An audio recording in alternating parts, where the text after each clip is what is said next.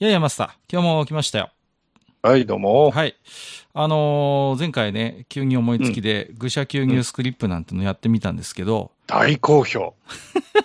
いや、すごいわざ、あの、でもね、再生数がいいんですよ。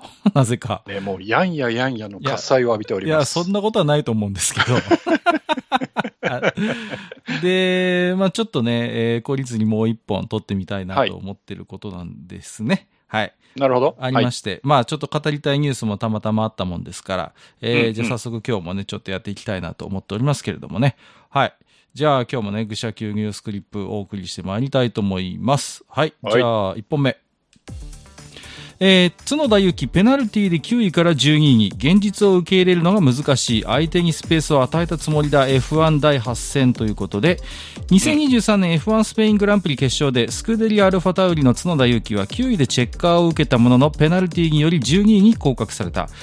15番グリッドから1番1周目に12番手に上がり9周目に9番手に。10周目にソフトタイヤからハードタイヤに交換うんぬんということで、えー、と経緯がありますけれども、えー、とエステバン・オコンを追いつつジョー・グワンユーからポジションを守るという難しい展開になった、えーバトルの中で角田を抜こうとしたジョーが57周目のターン1でコースオフ。これに関してスワードは角田によってジョーがコースオフを余儀なくされたとして角田に5秒のタイムペナルティ及びペナルティポイント1を課した、えー結果角田は9位でフィニッシュしたが5秒加算により12位に降格されポイントを逃す結果となりました、えーペナルティの理由についてスチュワードは次のように述べております、えースチュワードはビデオ及び in-car video の証拠を調べた。24号車。これはジョーの車ですね。は、うん。ターン1のエイペックスとその後、えーその、えー後前に出ていたため Driving Standard Guideline に従いレーシングスペースを得る権利があった。22号車。これは角田ですねは、えーコーナーのアウト側に動き24号車はコースオフを余儀なくされたとコメントしておりますはい。えー、ということで、えー、と、角田くん、えーポイントゲットのチャンスだったんですけれども、まあ、非常に結果として悔しい結果になったということになってます。そうですね。はい。えー、と、もう少し詳しい経緯をマスターからお伺いしたいんですけれども、これはどうしてこうなっちゃったんですかね？えーっとですね、あのーこれスペイングランプリなんですけど、はいえーっと、スペイングランプリのターン1っていうところが、えーっと、右カーブなんですよ。はい。で、右カーブなんだけど、すぐ後ろにターン2っていう、うんえー今度左カーブがあっうん。て、はい。まあ、S 字になってるわけですよ。なるほど。簡単に言うとね。うん。で、S 字になっていて、その S 字の突っ込みで、角田君は内側にいた。はい。で、ジョーは外側にいたと。うん。で、えっ、と、コーナーで車を抜くときの一つの勝負として、ブレーキング勝負っていうのがあるんですよ。はいはいはい。だから、普通はブレーキを踏んで、スピードを落として曲がっていくんだけど、その時に、ギリギリまでそのブレーキを我慢して、その代わりにドッカンブレーキを踏んで、はい。で、その減速してる時間っていうのをできるだけ短くしておいて、相手をかわすっうんうんうん。ていうのが、まあ一つね、上等手段なわけなんですけど、はい。えージョーがここで、えー角田君に対して、まあ、ブレーキング勝負をか仕掛けていったわけですよ。うんうんうん。でそうすると、角田君としても抜かれたくないので、えー角田君も内側にいながら、ブレーキを遅らせるっていうはい。対抗手段を取るわけですよ。うんうんうん。そうすると当たり前ですけど、両方ともちょっとスピード高めでコーナーに入っていくので、はい。当然、イインベーターにはつけないわけですよ。うんうんうんうん。当然ね。はい。で、2人ともドッカンブレーキを踏んで、そこはうまくコントロールをして、えー右に曲がっていったんだけれども、その時に、やっぱり角田君の方がちょっとタイヤが不利だったっていうのがあって、うんうんうん。いわゆるクリップにつけな、クリップっていうのはあの、まあ、目標とすする位置みたいな感じの意味なんですけど、クリップにつけなくて、アンダーステアといってこう、ちょっと外にこう、はらんでしまうというはいはい。形になっちゃったんですね。うん。で、そこを外側からこう大回りでかぶせてきたジョーが、鼻先がちょっと出てたところに、要はその横にこう角田君がだんだんこう近寄ってくるような状況になってしまったと。ああ、なるほど。で、それを見たジョーがそのままだとぶつかると思って、うん。パッと外に避けたんですよね、ハンドルを逆に切って。はいはいはい。で、ここのコーナーって、その、えー要は、コースからはみ出てもすぐ砂利とかっていうところじゃなくて、外も舗装になっていて、エスケープゾーンがちゃんとあるんですよ。はい、そのようですね。うん、なので、ジョーはそのエスケープゾーンを使って、そのターン1、ターンターン2を抜けて、その先の合流で戻ったと。はい。で、当当然そういう状況なので、角田に押し出されたと。いうアピールをジョーがしたということなんですよね。はい。で、えー正直、えーそんなことっていうのは、レース中いっぱいあるんですよ。まあ、まあ、こうっちゃなんですけど、よくある。よくあるんですよまあ、駆け引きというか。うんよくあるんです。はい。で、あの正直、あのえーまあ、角田君のように、ペナルティーを取られていない、うんうん、うん。ね。今回は角田君はペナルティー取られちゃったけども、はい。同じようなことがあっても、取られていないという例もたくさんあるわけ。そうですね。うん、だから、僕なんかも見ていて、まあ、ジョーが多少ね、えー押し出されたっていうアピールはしたものの、はい。まあ、取られないだろうなと思ってたんですよ。あ、もうこれくらいは、えー、大丈夫だろうと。うん。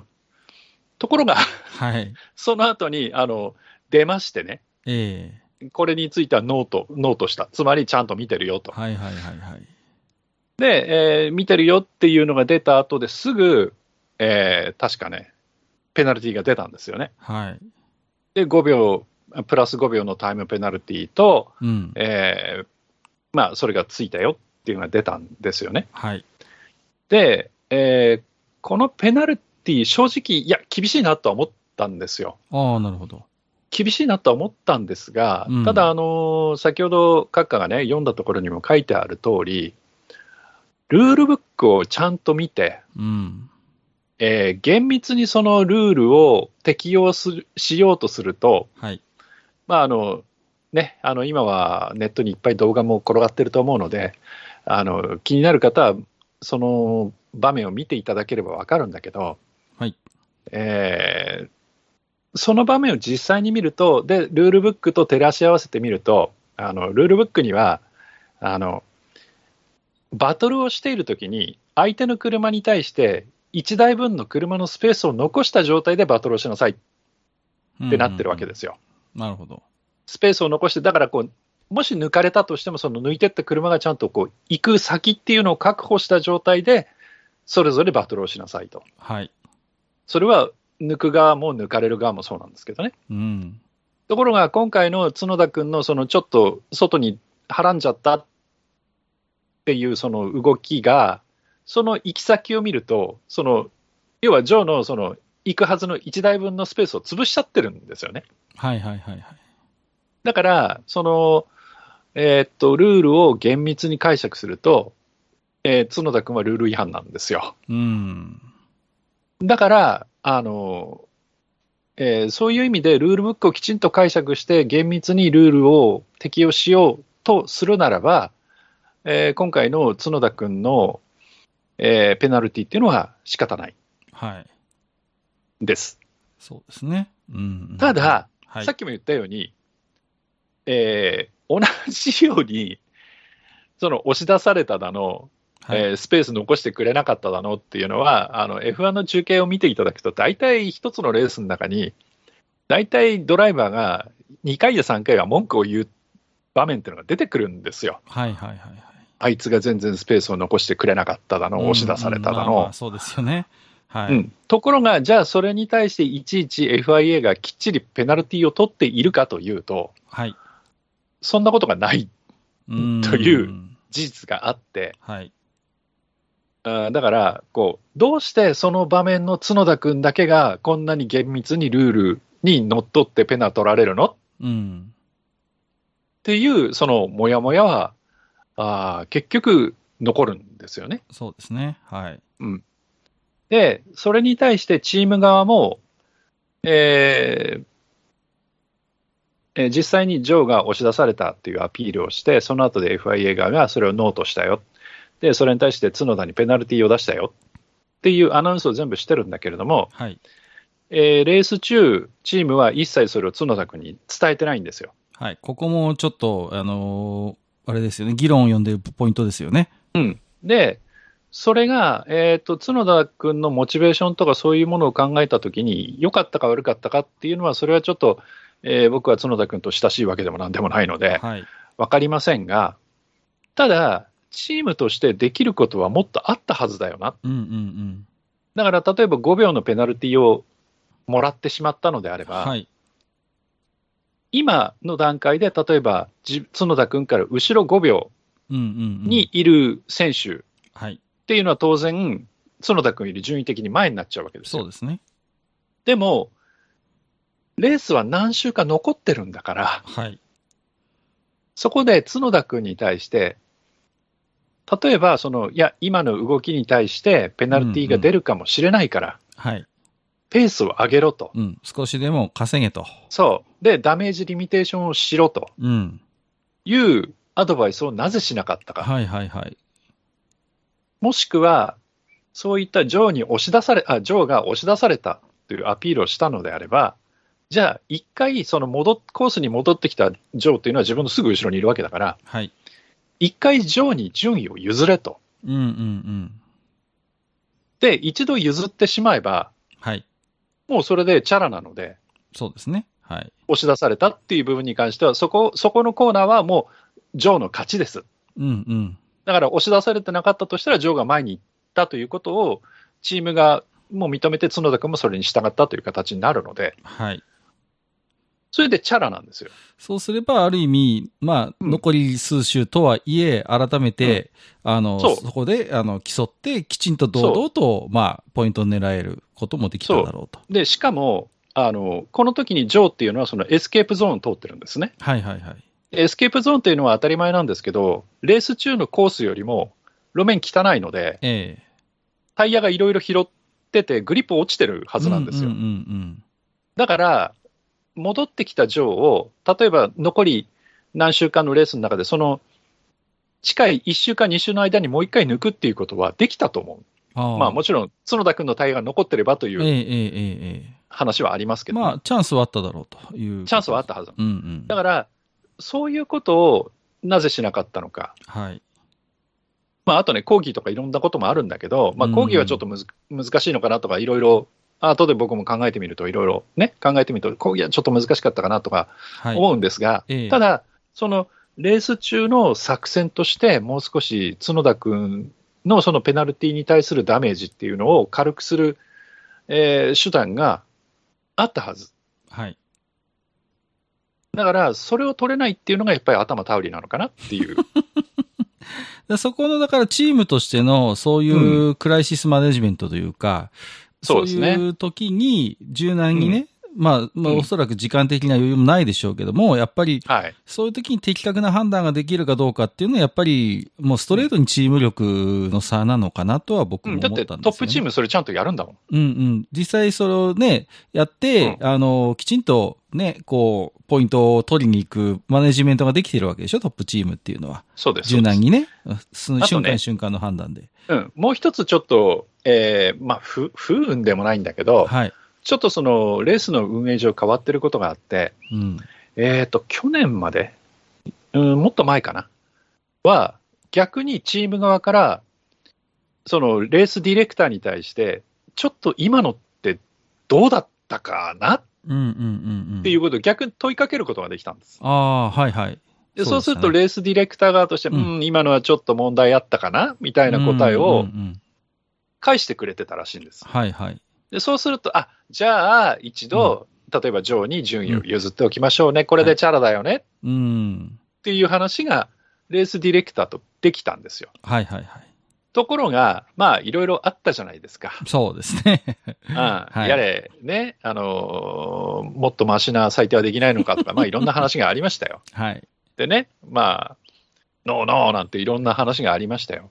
で、そういうのがあったせいで、今はそのレースディレクター側っていうのはそういうアナウンスをしなくなったんですよ。レース中にね。うんはい。だから、じゃあ今の行為に対して、うん。ススチュワードとかレースディレクター、レースディレクターはそもそもそういうことはしません。それはスチュワードの仕事ですってなったので、はい。だから、じゃあ、スチュワードが今こういうふうに考えてるから、うん、ここはこうしといた方がいいよみたいなことっていうのは一切もうチーム側には伝えてくれなくなったので、うん。もうチーム側が判断するしかなくなったんですよね。はいはいはい。うん。まあ、それもあるんだけど、うん。でもそれにしたって、やっぱりトップのチームっていうのは、やっぱり、えーリスクヘッジというかね、はい。いうのはちゃんとしておいて、じゃあこ、ここからはこういうふうにしとこう、こうしなさいっていうことを、その間髪を入れず、やっぱりドライバーに指示を出して、うん。で少しでもその、えーダメージっていうのを抑えようというはい。ことを、チームとしてするはずなんだけど、うん。やっぱりあのチームはそこまでできないんですね。うーん。うん。なるほどね。だから、あのまあ今年のアルファタウリのチームって、あの去年ずいぶんガスリーが移籍する前に、あの来年の車はすごいよみたいなことをずいぶん言ってたんですけど、はい。それって一体何だったんだっていうぐらい、あの車がうんこなんですね。いやー、なかなかこう、角田くんも歯がゆい思いをしてますよね、うんこの間。で、それがやっとここに来て少し良くなってきたのと、あとは同時にね、園田君がものすごい頑張っていて、うん。あのーちょっとこの車でここにいるのはおかしいんじゃねみたいなぐらい頑張ってるんですよ。はい。で、それに対して、やっぱりチーズチーム側がね、その、うーんまあ、水を差すというかう、ん。えーそういった、そうやって頑張っている角田君の、まあ、まあ、あまりミスとは言いたくないんだけれども、はいまあ、そのやってしまったことに対して、うん。じゃあ少しでも彼のダメージを小さくしてあげようっていう働きがやっぱできないっていうのはうね、ん。うん、やっぱりちょっとチームとして情けないかなっうん。ていう感じがしますよね。はい。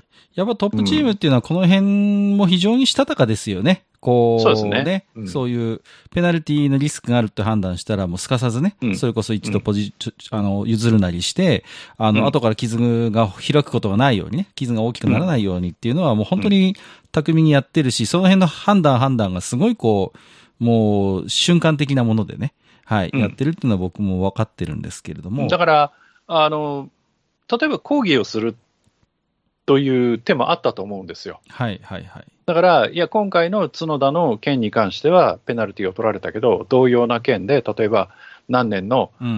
第何戦のこのシーンのこの選手とこの選手に対しては、ペナルティ出てませんよねみたいな証拠っていうのをバーって並べてね、はい、はい、はい。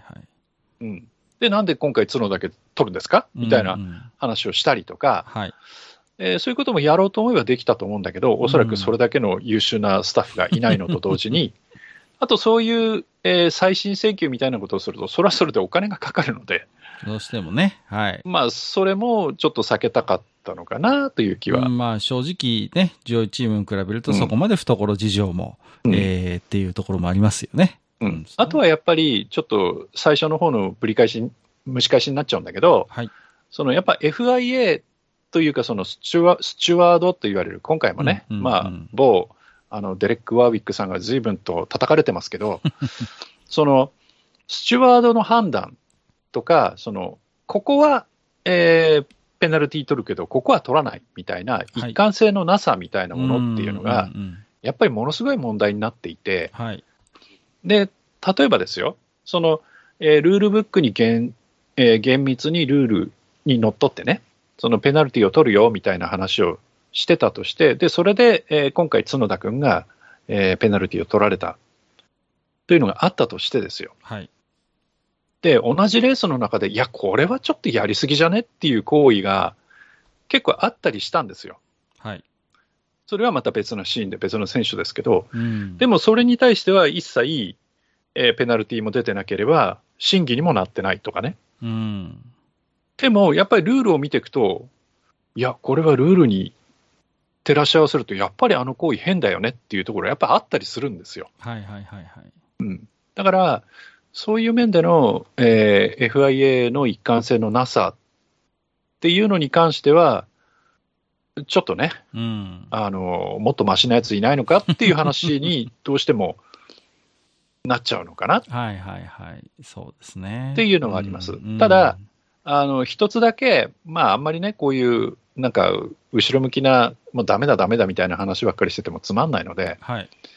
えー一つだけちょっと、まあ、よく考えようやっていうふうに思えるネタとしては、うん。あのえーダゾーンなんかでも解説をややられてるあの小倉さんっていう方はいいらっしゃるんですけど、その方があの昔から FIA の裁定にはおかしいのがあったと。うん。ただ、そういうのは往々にして、えーその先、こう非常に才能を開花させて、そのチャンピオンになったりするような選手に対して、結構その不当な、うん。ちょっと厳しすぎる裁定っていうのが出てきた歴史があるんだよね、みたいなことを小倉さんがおっしゃっていて、ほうほうほまあ、そういう目で見ると、まあね、ちょっと、まあ、詭弁かもしれないんだけど、あ角田君もそこまでの選手として見られるようになってきてるんだなって、う。まちょっと思っとけばね。あ、これがね、例えばポイントに全然絡まない順位での出来事だったら、正直多分、あるいはこういうペナルティーってもう変な話、どうでもいいっていうレベルだったかもしれないわけじゃないですかうん。だけど、うん今回この出来事が大きく扱われるのは結局ね、ポイントが獲得できるところからできない順位に下がってしまったことで、まさに、うんうんまあ天国から地獄に落ちてしまったわけだから、そういう意味で注目されてるっていう部分も当然ありますよね。あとはやっぱりその、えースチュワードの方の見る目としても、はい。やっぱりこいつなかなかやるなっうんうんうんうんていう選手に対しては、やっぱり多少厳しくなるっていうのは、さっきのね、うんうんうん小倉さんの意見じゃないですけど、はい。やっぱあるのかもしれない。だから、うん要はね、はい。あの、まあ今もう走ってないあのゆで卵みたいな顔したね、あの赤、白、青の車に乗ってたね、はい。人はまあ随分悪いことやってましたよ。はい悪いことっていうか、はいはいはい態度悪かったですけど、えまあそういう人が多少ね、やれブロックしただのね、うん。2回動いただのっつってて、ああ、またやってるよあいつってなるんだけど、えはいはいはい。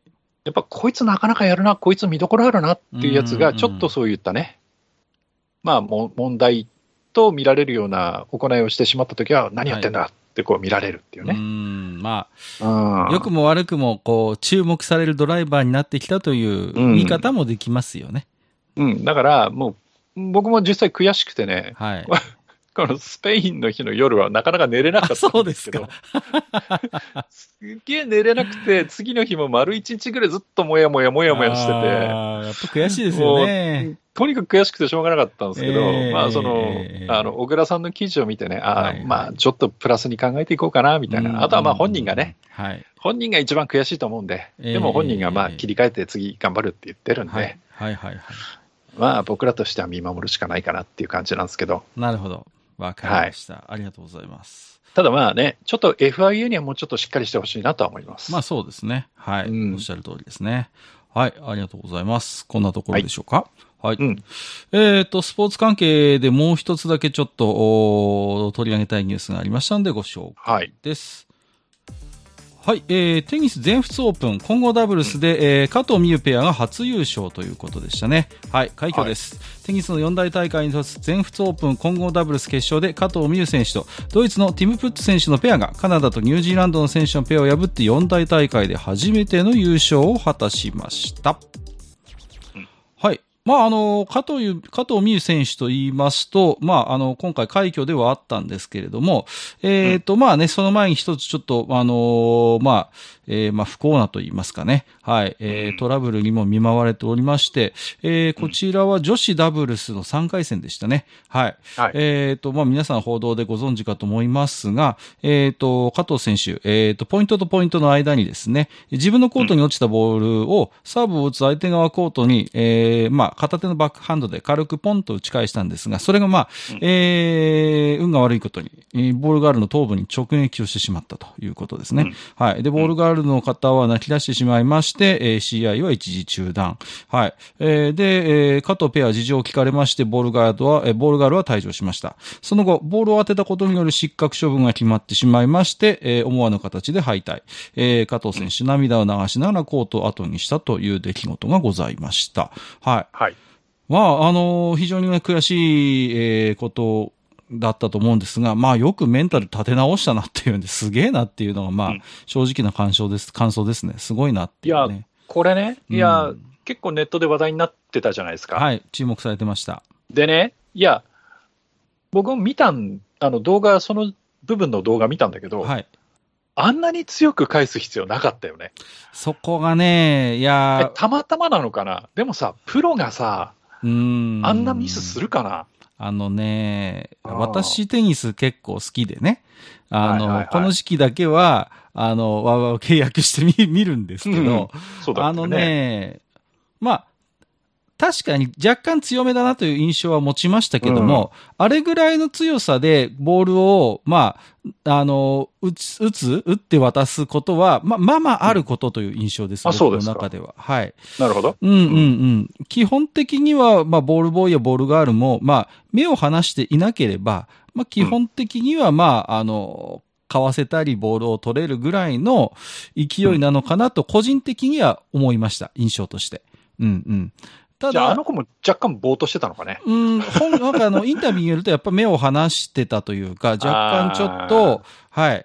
まあ、本来であれば、ボールから目を離してはいけないんだけれども、結局、うん。本来のそのゲームプレイとはまた違うイレギュラーでのボールの移動だったものですから、うん。めで、あの、ちょっと、そういう部分もあってということですね。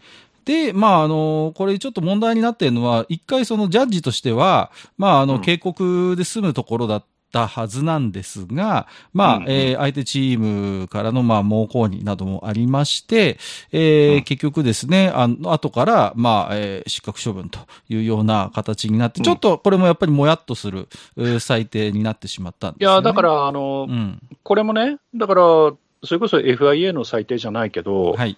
その、後から何ですか、スーパーバイザはい、そうですね。はいー。とかが出てきて、その、うん、最初警告だったはずのが、そうなんです。はい。失格まで行く、うんうんうんっていうのははい。いちょっと厳しいよな。や、厳しいです。はい。実際にだって、ビデオ判定をしているわけではないので、あの、スーパーバイザーにしても、はい。うんですから、あのーなんていうの、何をもって判断したのか、正直ちょっと、あの、疑問です。はい。だよね。うん、テニスって、実はそういう、なんていうのかな、ビデオジャッジみたいなのは、ある意味ではすごく進歩してるんですよね。あの、うん例えば、ライン際なんかのやつは、もうすぐに、あのーうんグラフィック出るよね。で出ます。で、うんうんで、あのーインかアウトかってすぐ出るぐらい、そういうところいいいは、まあすごいなんかこう、逆に他のスポーツより一歩二歩先行ってる部分もあるんですが、うん一方でなぜか、そういう、なんていうのかな、ボールライン以外の判定については、未だにビデオ判定を導入していないんですよね。うん。だから、なんかこう、そういう部分も含めて、今回のこの一件をきっかけに、やっぱりテニスにおいても、おビデオ判定、えー必要じゃないかといったような意見も出ておりますし、うん。うん。あの、やっぱり、その、じゃあ審判とそのスーパーバイザー、どっちが、優先権あるんだと、その、まあ、まあ、ある意味大会のね、その運営側の声が大きくなるのは当然だとしても、じゃあ最初の審判のジャッジは何だったんだっていうことも、ああとねありますのでね。まあその、あいまあ、ネットではね、その相手の選手の態度が良くなかったって、またそれも炎上してますけど、まあ、今そうですね。はい。ただ、そこもね、うんあの、そもそもの問題として、はい。この問題っていうのは、加藤選手と、はい。そのボールガール、うん。加藤さんがボールガールにボールをぶつけてしまったということが問題であって、はい。あの別に相手のチームを侮辱したわけでもなく、そうですね。相手のチームに何か言われて、その腹いせでやったわけでもなく、はい。と思うんです？まあ、まあ、そうでしょうね。まあ、ちょっとそこは憶測が入りますけど、はい。だから相手チーム関係ないのよ。うんうんうん。直接は全く関係ないです。そう。相手チーム関係ないにもかかわらず、うん。その相手チームが猛抗議をしたことによって、はい。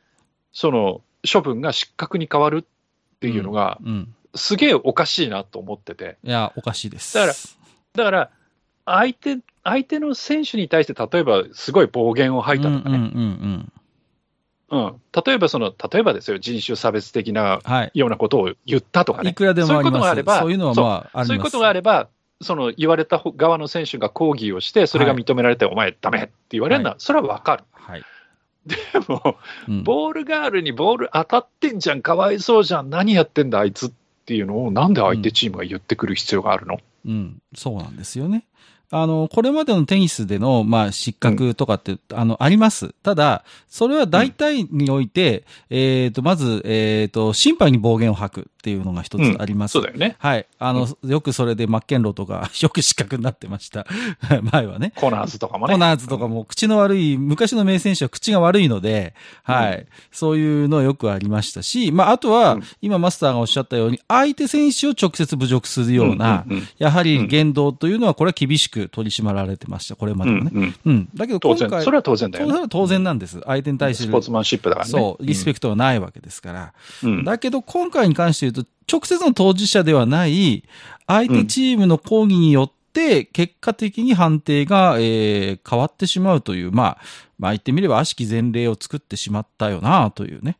うん。うん。ましてや四大大会、権威のある大会ですから、うん、そういう場でこういうことが起こってしまったのはやはり残念ということですし、あとは、まあ、これは F1 にも言えるんですが、テニスもやっぱり、なんだかんだでヨーロッパ白人のスポーツだったわけですよね。これは。うんうん、だから、あのーまあ、かつての、あの、選手さん、もう複数の方が証言してますけど、じゃあうん。これでね、この加藤選手じゃなくて、いわゆるアングロサクソン系の選手だったらどうなってたんだろうねっていう、うんやっぱり声も当然出てきます。はい。ただね、あのーこれに関しては、僕はね、ちょっと、まあ、否定的ではないんだけど、その慎重にするべきと思っていて、ほう。あの特に、まあ、白人の人は関係ないかもしれないんだけど、はい。要はカラードの人がね、いろいろな場面に出ていって、何かその、えー自分に対してあまりよろしくないことがあって、抗議をするうん。はい。っていう時に、あの自分がその人種差別をされたっていうカードって、うん。あの本当に最後の最後に切るべきカードだと思うのね。だから、それまではやっぱり、その、どうしてこういうことになったんだ、それはルール上のどういうところから来てるんだとかね、はい。さっきのルールブックの話じゃないですけど、うん、うんうんそういうやっぱり、その、あくまで冷静にリズメで話をしていった上で、はい。リズメでどう考えたってこれはおかしいっうん。てなった時に、うん。さらにね、そこにはなんかその精神的な何かがあったのかとか、その遺恨が何かあったのかとかまあそういうことがいろいろあった上で、最後の最後にやっぱり人種差別っていうカードは切るべきなんじゃないかなと思ってるんですよ。うん、うん、うん。というのは、はい。それをいきなりバーンって出してしまうと、もうそれで全部、全部になっちゃうから、そう。あの、私も、そこは理解できるところで、はい。やっぱり、あの、F1 にしろ、テニスにしろ、おそらく根強くそういう、こう、まあ空気というか、うんまだあると思います。残ってると思うんです。正直な話。ううんん。テニスにしろ、もちろんないとは言ってないですよそうそう。うん。沢松直子さんとかも言ってるしね、昔はもっとひどかったっていうね。んアジア人に対するそういう、やっぱり、あの、明らかに不利なジャッジはいくらでもあったしっていうことをおっしゃってますし、うん、まあそうだったよなと僕も思うんですが、ただ、うんうんやっぱマスターのおっしゃることも分かっていて、逆にね、それを、なんかこう武器にしてしまうのも。やっぱり違うよなとは思うんですよ。うんうん。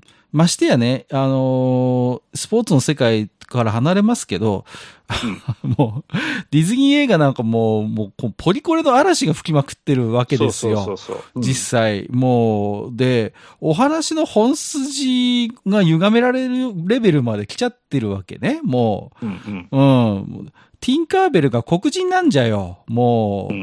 うんで、さ、あの、あ、すみません。ちょっと別の、あもうね、夜の、いやあの、これ純粋にね、あの、うん夜の場面が多いのよ、ピーターパンは。うん あのね、あ見づらい。オッケー、オッケー。はい。そのぐらいにしよう。ええあのいや、エフェクトでいくらでもキラキラできんじゃん。それすらしてないからね、あの映画。まあいいや。あの、だから、あの、一歩間違うとね、そういうとても、あの、いびつな、えー状態に陥りかねないリスクはやっぱ常にあると思います。スポーツの世界であっても。だから、マスターのおっしゃるように、本当に最後の最後に切るべき、切るべきカードって表現も変だな。あの、最後に、まあ、検討されるべき要素かなと思います。本当の一番最後にね。うん。じゃないとね、やっぱり、特にスポーツの世界においてはうん、心内心は自由なわけですから、これはどこの世界においても。だけど、やっぱり、ルールとしては、あの、公平にあるべきっていうものが大前提としてあるわけですから。うんうん。そこはだからマスターのおっしゃることもすごいよくわかります。うんうん。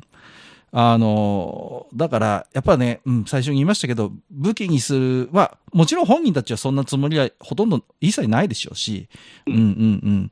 あないと思うんですけど、どうしてもね外野がね、いろいろ取り沙汰して、えーこういう要素もあったんじゃないか、あず、あだったんじゃないかってこうね、出てきますから、うんうんうん。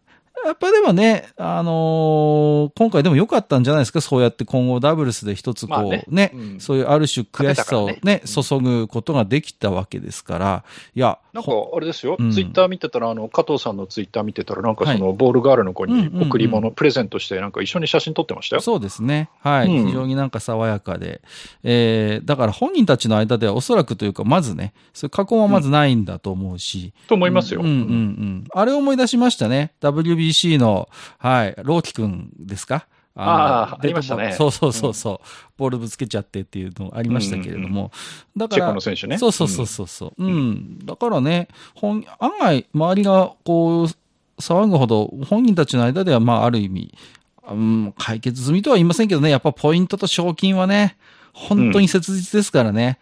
うん、本当にもう、480万ぐらいでしたっけ？賞金についても。うん。なんか募集なんでしょ？そうなんですよ。いやおかしいよね、あれもね。それは、本当にね、あのーうんカツカツでやってるんですよ。特にこういう選手っていうのは。うんもう、だからそれでもってなんとかツアー回れてるっていう実際ところ事情もありますから、本当にね、自分の選手生命に関わる部分の話でもあるので、そこはちょっとなんとかね、救済していただきたいなというふうに思いますね。うん、まあでも、今回のことに関してはね、いろんな選手がいろいろ声を上げてくれててね、そうですね。はい。あれはちょっとどうなんだっていうのを、うんうんうんそのもちろんその、えー日本人ではないね、向こうのヨーロッパ圏の人たちも言ってくれてるので、そうですよね。それそういうことでねかん、ね、考えていけば、まあ、うん。味方はいっぱいいるのかなというふうには思いますけどね。ね。まあ、一つやっぱこれがきっかけにしてもらってですね、うん、ちょっとこういう不幸な、えー、あるいは不可解なはい裁定が、ぜひね、四大大会においても、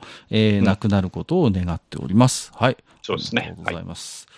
えっ、と、ちょっと話題ガラッと変わりますよ。はい。はい。えー元タレントの上岡龍太郎さん死去81歳、関西を中心に活躍、えーテレビ番組の司会などで関西を中心に活躍した元タレントの上岡龍太郎さんが肺がんと間質性肺炎のため、大阪府内の病院で5月19日に亡くなっていたことが分かりました。81歳でした。うんはい。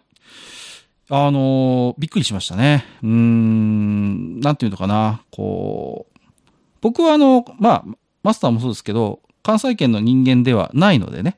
うん。うんはいうんまあ、例えば、そうですね、漫画トリオの時代なんていうのはもう、もちろんね、あの、うん映像でしか見たことないです。その、ライブでは見たこともちろんないし、ううんんうん、あくまで、ね、こう往年の名漫才トリオというような扱いでね、懐かしい映像みたいなので、こう、パンパカパーンのくだりは見てた感じです、実際。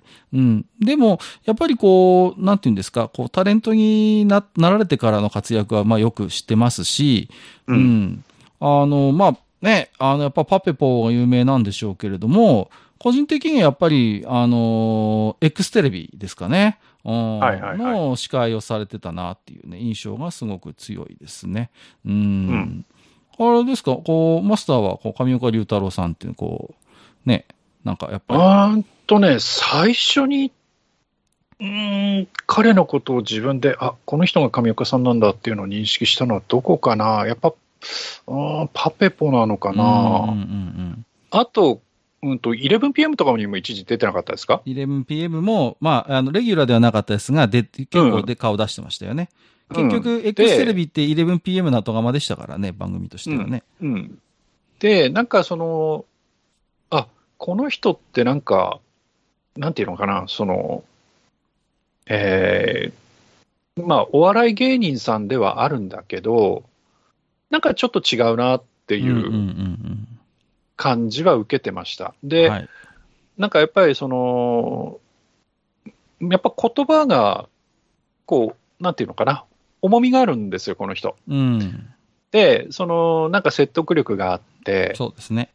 で、なんかそれこそね、あの、そんなに弁が立つんだったら、それこそ政治家でもなったらいいじゃないみたいな話も、なんか出てた気がするんだけど、ねいや、自分はそういうのはやらないっんていうそのスタンスもそうだし、はい。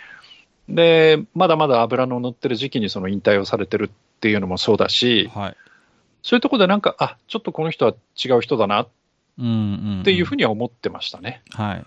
うん。あのーなんていうんですかね、こうまあ、芸人さんってまあ数限りなくいらっしゃいますけど、例えばね、こう、芸とはとか、うんあの芸能とはとか芸人とはみたいな、そういう、例えば、いわゆる芸談って言われるようなことを、ものし、ものにしてる人って、やっぱ数少ないと思うんですよ。はいはい。例えばそれは立川談志であり、うん。あるいはまあ藤本義一であり、まあ、上岡龍太郎もおそらくそう、の一人なんだと思うんですね。はいはいはい。うんうん、芸とか芸人について、えー語れる芸人っていうのかな。うんうんで、まあ割とそういう話もよくされてたと思うんですよ。うんうんうんはいはいで、ね、なんていうんですかね、こう、結構過激なことも言うんですけど、うん。まあ、うん。でもなんていうんですかね、上岡龍太郎が言うんだったら、しょうがねえやみたいな、うん。なんかある種のそういう、こう、説得力をやっぱり持っている方だったなというね、うん、うん印象があります。で、やっぱり僕が、なんていうのかな、知る、こう、芸人さんの中でも、指折りの和芸の達人だなっていうね、印象があります。ううんん、うん、うん。あのーな、なんでもない話がやっぱ面白いくなる人ってやっぱ達人だと思うんですよ。うん。だから面白いエピソードとか、そういうね、ものでなく、なんか淡々とこう、日々の日常の話をするじゃないですか。パペポもそうだったし。うん。ううん、うん、ん。うん。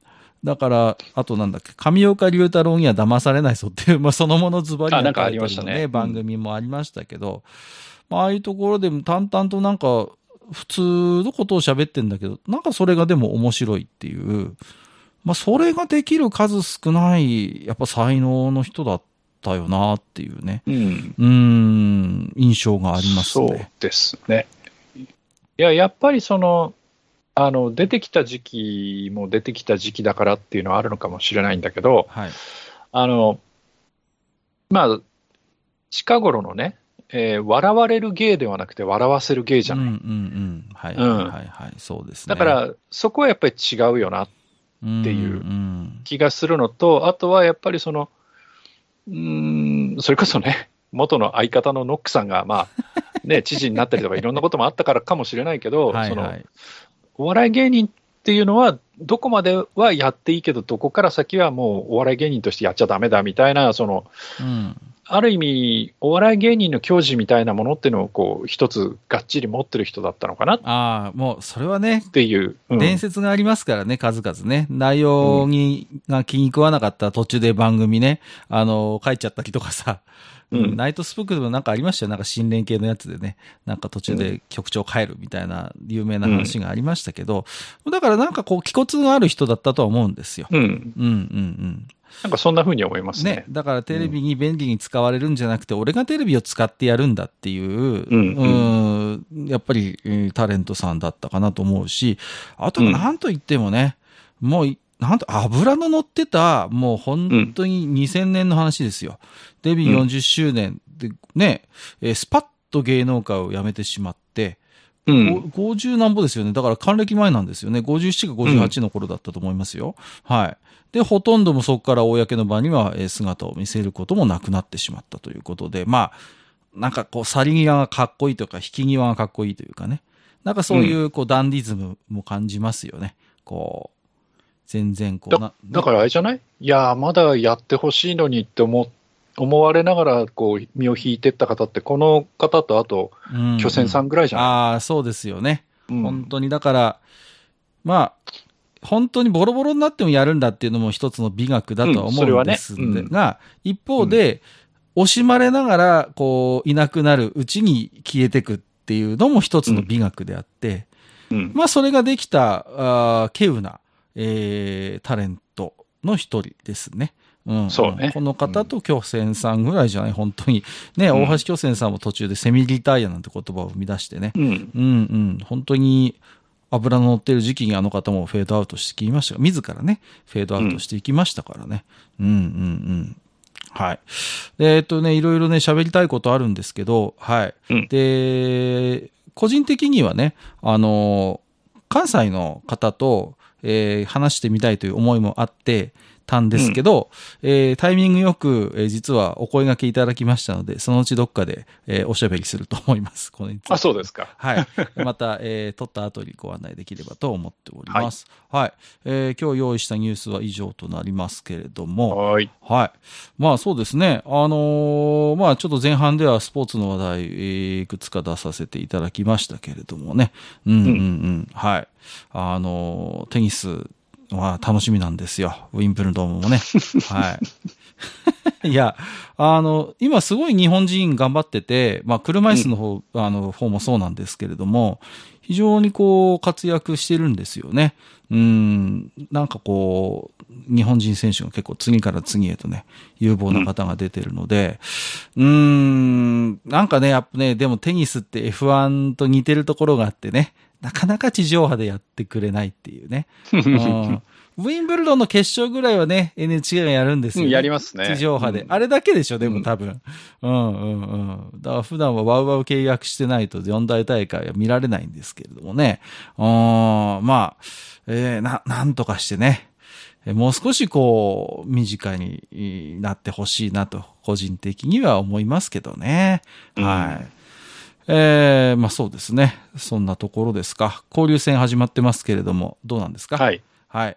日ハムさんは。あのーこう、ハムさん的にはですね、えっ、と、昨日ですけど、はいはい。あのープレー続行中に、こう、自らミットを外すっていうバカみたいな行為をやったキャッチャーがいましてね、ありえないちょっとことが起きてま信じられなかったですけどね。ありえないことが起きてましたけど。ランナーに背中を向けはていミットを外すというですね、はい。前代未聞の出来事そうが。そうそう。で、向こう、滑り込んでくるところに、あって気づいて振り返って、はい。タッチをしようとするも時遅しっていうですね、あれはどういうコントなんですか？あれは一体。ちょっと信じられないプレーを見ましてね、ーちょっとね。ちょっと3日ぐらい寝込みそうです。はい。まあ、そんなね、えーはい札幌方面の球団、ぜひ頑張っていただきたいなと。なんで交流戦の広島に3連敗すんだよ。弱いだろう、交流戦の広島は。本当に。本当ね、そういう、あの、ジンクスをね、軽々と飛び越えていく。はい。えー、日本ハムさんから今年も目が離せませんということでね。本当にありがとうございます。勘弁してくれ、もう、本当に。